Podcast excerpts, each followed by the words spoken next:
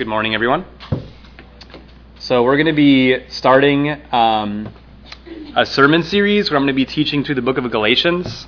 Uh, it's something that I've wanted to do for a long time uh, because I think Galatians, for me, more and more, uh, the lessons that Galatians teaches become for me something that I appreciate more, are more challenging to me, and in the past year, I've seen my need for the lessons that the book of Galatians teaches. So I've just been studying and reflecting on Galatians a lot in the past year. And it seemed like through that study that this would also be something that would be very helpful for us uh, as a local church um, to talk about as well. I think Galatians is, from my limited experience, in my very small estimation, would probably have to be the letter that is most underappreciated of all the letters written to the churches if you read through Galatians, you start to kind of see concepts like circumcision and, you know, whether or not to keep the law of Moses. And it's like, well, I mean, we're not really dealing with a struggle with keeping the law of Moses anymore or having an issue with the existence of the Jewish nation as it was in this time frame. And so you may just kind of know some points from Galatians, you know, fruit of the Spirit. Uh, I've been crucified with Christ. It is no longer I who live, but Christ lives in me. Um, in the life that I live, I live by faith in the Son of God who loves me and gave himself up for me. So we know like those tidbits, those like important statements in Galatians. But as far as seeing the utility of the book of Galatians, I think it's very underappreciated. Another thing about Galatians that I think makes it challenging is it has doctrinal sections within the book that the language and the way that the points are made is just challenging. So Galatians 3 for me has been one of the more challenging chapters of the Bible to study and understand, but has also been one of the most rewarding. And uh, I feel like it's it's really helped me have an anchoring point of faith and my relationship with God. So ultimately, these issues of circumcision and keeping the law of Moses, that the challenge and the stage that is set by the problems within these churches highlight principles of freedom and slavery, spirit and flesh, pride, humility, uh, aspects of our relationship with God that are, that are heavily highlighted by issues that don't seem to be relevant, that are actually incredibly relevant, right? So I hope that through study that these things will be borne out. I think a summary of Galatians, and we'll, we'll see this through the beginning of the book, that a summary of Galatians is embracing the freedom of the gospel. I think what we're going to see in Galatians is this letter deals more with what it means to be free in Christ and what it means to be enslaved apart from Christ, more in more grit and in more reality than any other book of the New Testament. So that's something we're going to see more and more as we go through Galatians is just how important it is to understand we are free in Christ. But embracing that freedom and protecting that freedom, developing that freedom that is where so much of our growth in Christ is. The beginning of the book deals with jealousy. And so we'll, we'll see that more and more as well through the book of Galatians, that this letter has an incredibly frantic tone to it. I've heard the book of Galatians described like a bomb. You know, Paul, through this letter, this is what I would call like a go for broke kind of conversation. This isn't something where Paul is just teaching them information they need to hear so that they will have more grounding in truth. Paul is passionate, he's urgent, he's desperate. Paul is pained by the condition that the Galatians are in. He's in turmoil. And again, a word that I would use that I'll be using again in this lesson is there, there is a frantic tone in the book of Galatians, a kind of tone that is distinct from other letters. So let's start with verses 1 through 5 and setting the stage for uh, how Paul kind of lays a groundwork of our freedom in the gospel. And like all epistles, I think some of the initial statements made in every letter to all the churches, they all set the stage for themes that are going to be developed through the letter. So we'll read verses 1 through 5 again and talk more about that. Galatians 1, 1 through 5. By the way, we're going to be only in Galatians uh, in this letter. We'll jump around a little bit. We'll try to stick with just these first 10 verses as much as possible. Galatians 1. Paul, an apostle, not sent from men nor through the agency of man, but through Jesus Christ and God the Father, who raised him from the dead. And all the brethren who are with me, to the churches of Galatia, grace to you, and peace from God our Father and the Lord Jesus Christ, who gave himself for our sins that he might rescue us from this present evil age, according to the will of, of our God and Father, to whom be the glory forever and ever. Amen.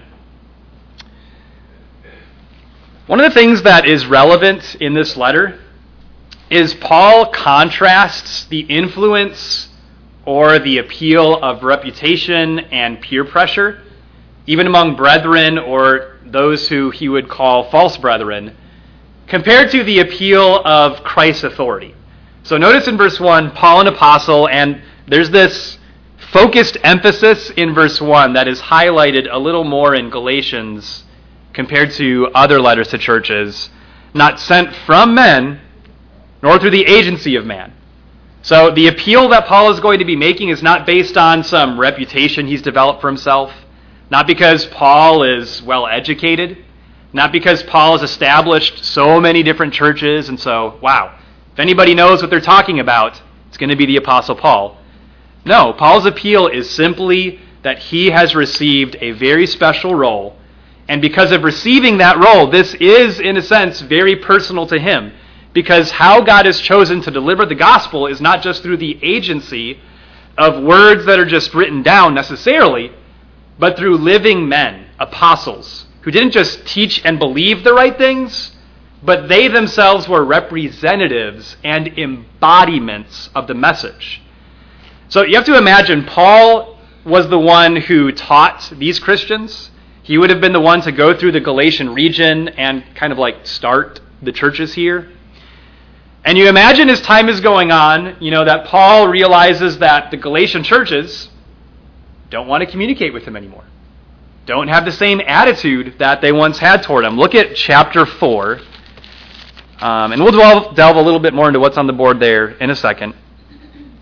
Notice in chapter 4, look at verse 13. But you know that it was because of a bodily illness that I preached the gospel to you the first time. And that which was a trial to you in my bodily condition you did not despise or loathe, but you received me as an angel of God, as Christ himself. Where then is that sense of blessing you had? For I bear you witness that if possible you would have plucked out your eyes and given them to me. So have I become your enemy by telling you the truth? So imagine the uncomfortable situation this puts, this puts Paul in, right? Knowing that the Galatians, you know, Paul's fallen out of favor with them. They're not really interested in associating with him anymore. But knowing that the reason why their attitude towards Paul has changed is not because they don't like Paul's opinions or whatever else, it's because they don't like what he represents. And so Paul, representing the message, has to solve this problem of the reason we're at conflict with each other now and that I'm potentially your enemy now is because who I am and what I stand for stands in direct conflict to where you've gone and now where you are standing. Look at chapter 2, verse 6, to kind of get into this idea of Paul contrasting the influence of reputation and peer pressure. So, chapter 2, verse 6, when Paul is talking about going to Jerusalem, having to talk with the Christians there about, hey, are you teaching that circumcision is necessary to Gentiles in order for them to be saved? Chapter 2, verse 6. But from those who are of high reputation, and I think he's dealing with there the other apostles, what they were makes no difference to me. God knows show partiality. Well, those who are of reputation contributed nothing to me. So Paul's not saying, oh, the other apostles, like who they are, that doesn't make any difference. No, it's that Paul's saying that the reputation that they have, whether it be Peter, James, or someone like Apollos, just because somebody has accumulated for themselves a high reputation among brethren does not mean that's the same thing as having authority from Christ, right? And so Paul noticed that what the other apostles are teaching, what he's teaching, it all aligns and is the same thing, and Paul was not going to modify the teaching he received from Christ to fit a man made agenda. Look at verses 11 and 12. But when Cephas, that would be Peter, came to Antioch, I opposed him to his face because he stood condemned. For prior to the coming of certain men from James, that would be Jews from Jerusalem, he used to eat with the Gentiles. But when they came, he began to withdraw and hold himself aloof, fearing the party of the circumcision. The rest of the Jews joined him in hypocrisy, with the result that even Barnabas was carried away by their hypocrisy. So again, Paul is going to contrast through this letter what the influence of Christ and the cross looks like, the nature of that appeal, compared to the appeal of, well, this brother, brother so and so, you know, is so, so well known among the brethren, or brother so and so says this, or brother so and so does this.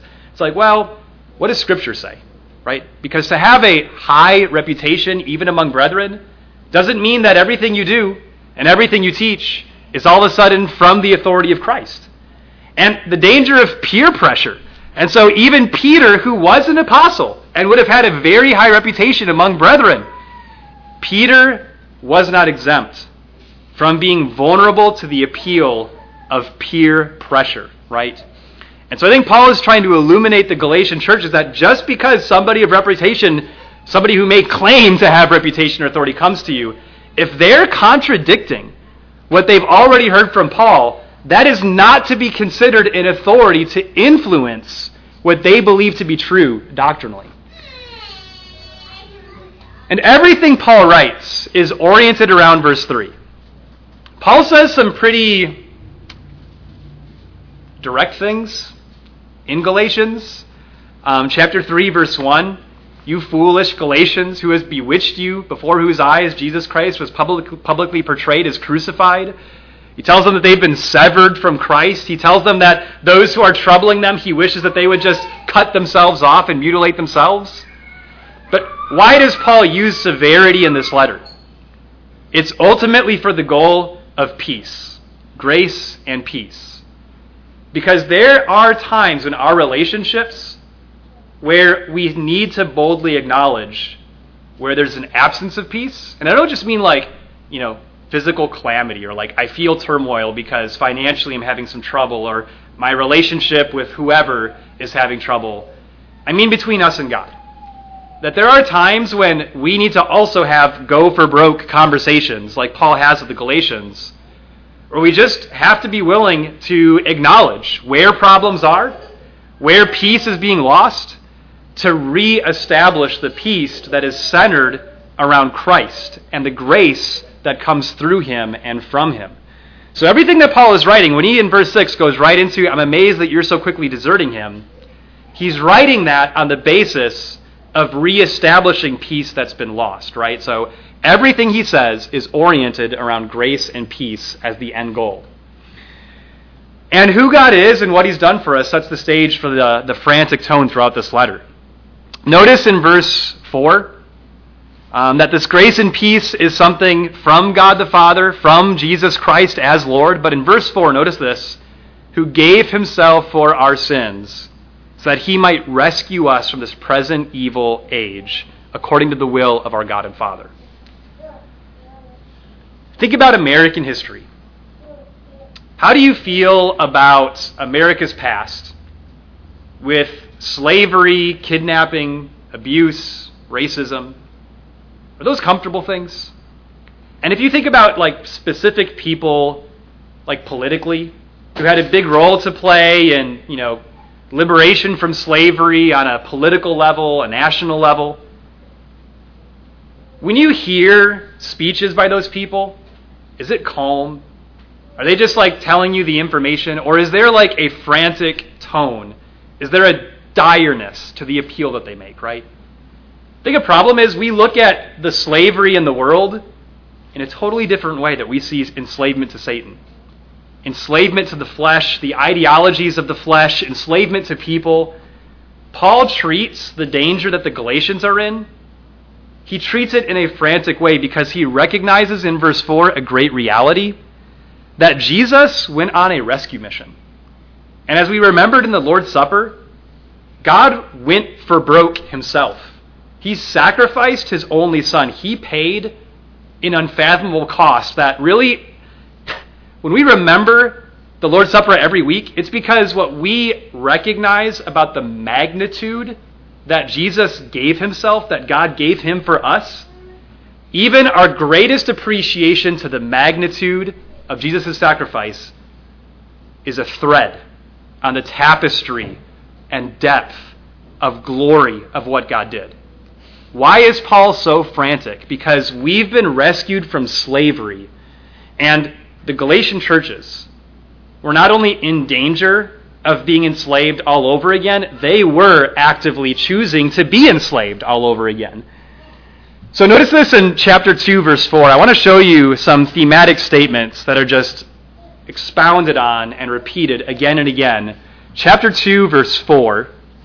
And again, just the urgency that this is a matter of freedom and enslavement. And Paul treats this with the urgency that we would treat, the, the passion that we would feel if in our culture people were trying to bring back slavery as it happened in America uh, ages ago.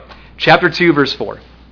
But it was because of false brethren secretly brought in who had sneaked in to spy out our liberty which we have in Christ in order to bring us into bondage. And this is when they're dealing with conversations about circumcision, keeping the law of Moses. And Paul recognized that this is a matter that relates to our freedom in Christ and enslavement and captivity back into sin. Look at chapter 4, verses 7 through 9. Chapter 4, 7 through 9. And this, this flows from verse 1, um, but we'll pick it up in verse 7. Therefore, you are no longer a slave, but a son. And if a son, then an heir through God. However, at that time when you did not know God, you were slaves to those which by nature are no gods. But now that you have come to know God, or rather to be known by God, how is it that you turn back again to the weak and worthless elemental things to which you desire to be enslaved all over again? Look at chapter 5, verses 1 through 4 as he continues on this theme. Chapter 5, 1 through 4. It was for freedom that Christ set us free. Therefore, keep standing firm and do not be subject again to a yoke of slavery. Behold, I, Paul, say to you that if you receive circumcision, Christ will be of no benefit to you. And I testify again to every man who receives circumcision that he is under obligation to keep the whole law. You have been severed from Christ, you who are seeking to be justified by law. You have fallen from grace. And look further in chapter 5 again in verse 13. You are called to freedom, brethren. Only do not turn your freedom into an opportunity for the flesh, but through love serve one another. So, again, this is a matter of life and death, freedom and slavery, and this again gives context. It sets the stage for the tone of the letter. And this is one of the really challenging things that the book of Galatians confronts us with. When you look to the cross, Jesus is suffering the outcome of his suffering, the attitude he had within his suffering, the purpose, the resolve. Do you see freedom? Do you see liberation? And do you see everything else outside of that as enslavement? What Galatians confronts us with is the cross is the anthem of liberation from sin. Liberation from the flesh. Liberation from seeking to please people and being enslaved to being bound by human opinion, as we'll see at the end of the lesson. We need to see the cross and all it re- represents as liberation and freedom. And you look at the last part of the statement in verse 5 to whom be the glory forevermore. Amen. The cross rearranges and corrects one of our most fundamental problems. It's a failure to assign proper glory to God. And maybe to summarize that in more practical terms, I would define like giving glory to God or glory in general as what we think deserves attention, what deserves um, allegiance, and what deserves attraction. Attention, attraction, allegiance.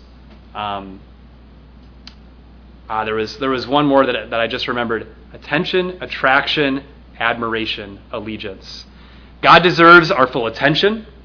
God's holiness, his character deserves our attraction. He deserves our whole admiration, and he, is, he deserves all of our allegiance. The cross confronts us that a fundamental problem is we don't see the glory of God. That we give things in the world our attention, our attraction, our admiration, and allegiance, where these things, through the cross, that exclusively only belongs to God, nobody else, nothing else, that exclusively it is only God. And what Paul gets into with distorted gospels is it gets that arrangement convoluted or distorted or arranged improperly where maybe I get to keep some glory. Or maybe I get to have admiration from others. Maybe I deserve attraction from others.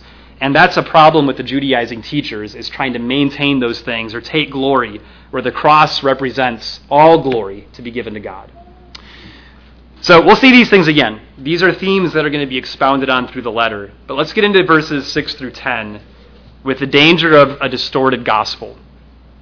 I'm amazed that you are so quickly deserting him who called you by the grace of Christ for a different gospel, which is really not another, only there are some who are disturbing you and want to distort the gospel of Christ. But even if we or an angel from heaven should preach to you a gospel contrary to what we have preached to you, he is to be accursed. As we have said before, so I say again now if any man is preaching to you a gospel contrary to what you have received, he is to be accursed. For am I now seeking the the favor of men or of God? Or am I striving to please men? If I were still trying to please men, I would not be a bondservant of Christ. So, Paul's approach to the problem, the regional problem in the churches of Galatia, uh, remember in verse 2, or rather, um, yeah, at the end of verse 2, that this is the churches of Galatia. So this has turned into like a regional problem that had infected multiple congregations. The problem is addressed directly, honestly, and viscerally. And visceral just means like um, it's dealt with in a very emotional way, a very invested way. That Paul is internally invested in this, not disconnected from it. So it's honest, it's direct. Now, when you think about the importance of dealing with a problem so directly and honestly, if something is gray, ambiguous, if there's a covering of deception over things, does that equip you to be able to analyze and resolve the problem very easily? But if you can deal with things in black and white, now not only can we see the end of a thing clearly, what its conclusion is, but then there's more room for self examination, where now I can understand the deeper principles at work here that lead me down this path, that attach me with these false ideas, right? So, the point of what Paul's going to get into, this isn't just about God's judgment going on those who teach these things, but what are the more deceptive and subtle personal things that have been at work in the church that led them in this direction? That's what he's going to deal with. That's the context, by the way, of the whole um, the works of the flesh versus the fruit of the Spirit is if they're giving in to a distorted gospel, changing their attitude about Paul, it's not because they've been investing in the Spirit, it's because they've been living by the works of the flesh. So now a, a fleshly version of the gospel, it's a natural consequence. Follow along with that, right? So again, this sets the stage for the rest of the letter, but his way of dealing with it is honest and direct. And I think this confronts us with something that we really need to be careful to try to embrace and accept for ourselves. Did you know that the New Testament never gives false teachers the benefit of a doubt? You know, I'll hear, I'll hear people, and I'm not trying to be judgmental about things, right? But I'll hear people who will admire false teachers in the world because of they like the way they talk, you know, they like the, the points they make, the sermons they give, and like, sure, you can find value, different perspectives, whatever. I, I want to be balanced in it, right? What's worrisome, though, is, is when false teachers are viewed as maybe they're not so bad. They're, you know, they're just a little misguided, or you know, they're sincere. They're just ah, they're just missing a couple things. You know, the New Testament writers never talk about false teachers that way ever, especially when they at one time had exposure to the truth and knew the truth and had forsaken it. What the New Testament confronts us with, God hates distorted gospel. God hates false teachers. Now, the balance is embracing that reality and not just becoming like a curmudgeon, you know, like just a bitter person who like has this horrible lens of the world and horrible lens of others. In Christ, we find proper balance. But again, this is an aspect of our relationship with God that cultivates a Christ like, gospel centered jealousy. So notice again in verse 8, Paul's not just throwing others under the bus, He's throwing himself under the bus. His point is like, this isn't just that person who is right now disturbing you with a distorted gospel. If I come back to you and I start teaching you something different, I deserve to be accursed too.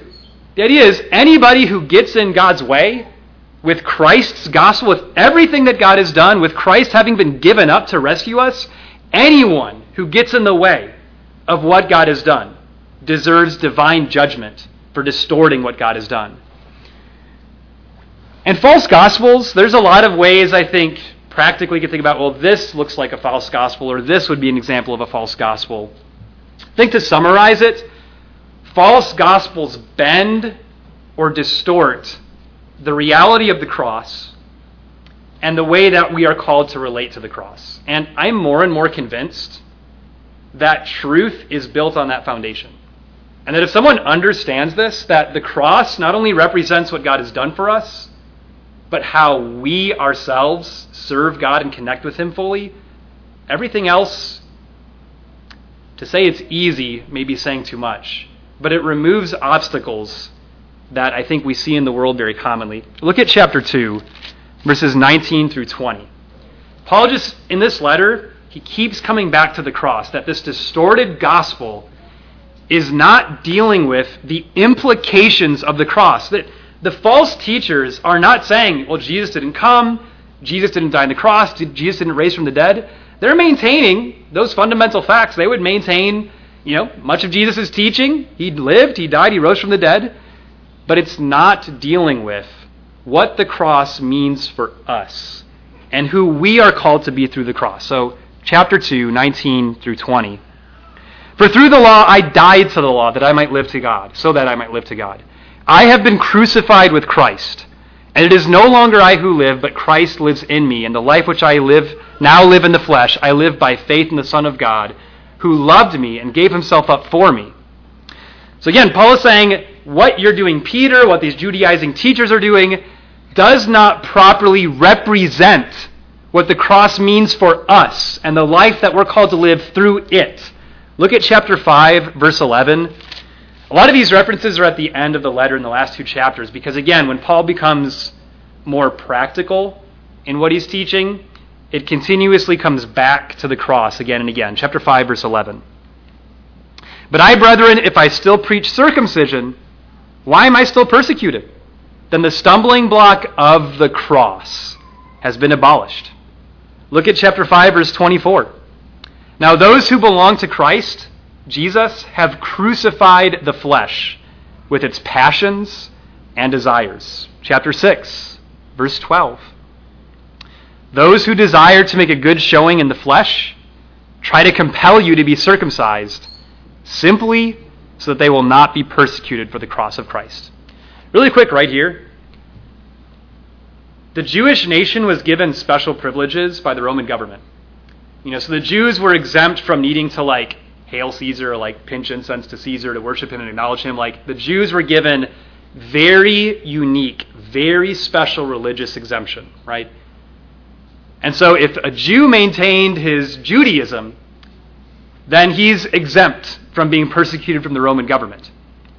But if you mingle too much with the Gentiles, if you separate yourself from your Jewish nation and Jewish practices, if that's no longer your identity, now you're vulnerable to the kind of persecution that Paul and the Christians would suffer through the book of Acts. And Paul, again, he unearthed the more subtle aspects of this is really the reason why these guys are teaching circumcision to you is they just don't want to be persecuted. And by the way, side notes, again, things that I think think that I see more and more is I think that's why things that are very clear in the Bible, like baptism and salvation, the structure of a local church, as soon as you start believing in those things, you become deeply immersed in a hard minority. And you lose a lot of favor from a lot of the religious world and friends you may have. And why is it appealing to deny what the Bible very clearly says? Because you may suffer greater persecution if you let go of those things that stand in the way. Chapter 6, verse 14. But may it never be that I would boast except in the cross of our Lord Jesus Christ, through which the world has been crucified to me and I to the world. Galatians confronts us with what it really means to live a life of faith centered on the reality of the cross. False gospels distort the reality of the cross and the way that we are called to relate to that reality. And another aspect of this, where Paul gets into the breakdown of their relationships, if you look at chapter 5, verse 26, you know, Paul understands there's obviously a problem in his relationship to the Galatians, but in 526 he says, Let us not become boastful, challenging one another and envying one another. You know, so what they believe directly relates to their relationships with one another. And I put it on the board this way the way we believe we relate to God and maybe a better way to say that, what we really believe about how we relate to God, it will impact the way we relate to one another. You know, if somebody can't work well with others, if somebody can't invest in a local church, if somebody can't show mercy, if somebody becomes bitter very easily as they're communicating or working with others in the church, the problem is what you believe about God first. And if you fixed what you think about God, and if you understood a lot more clearly and personally what the cross really means for you when you're tempted toward bitterness and frustration, um, strife, jealousy with others, it would bring us back to unity.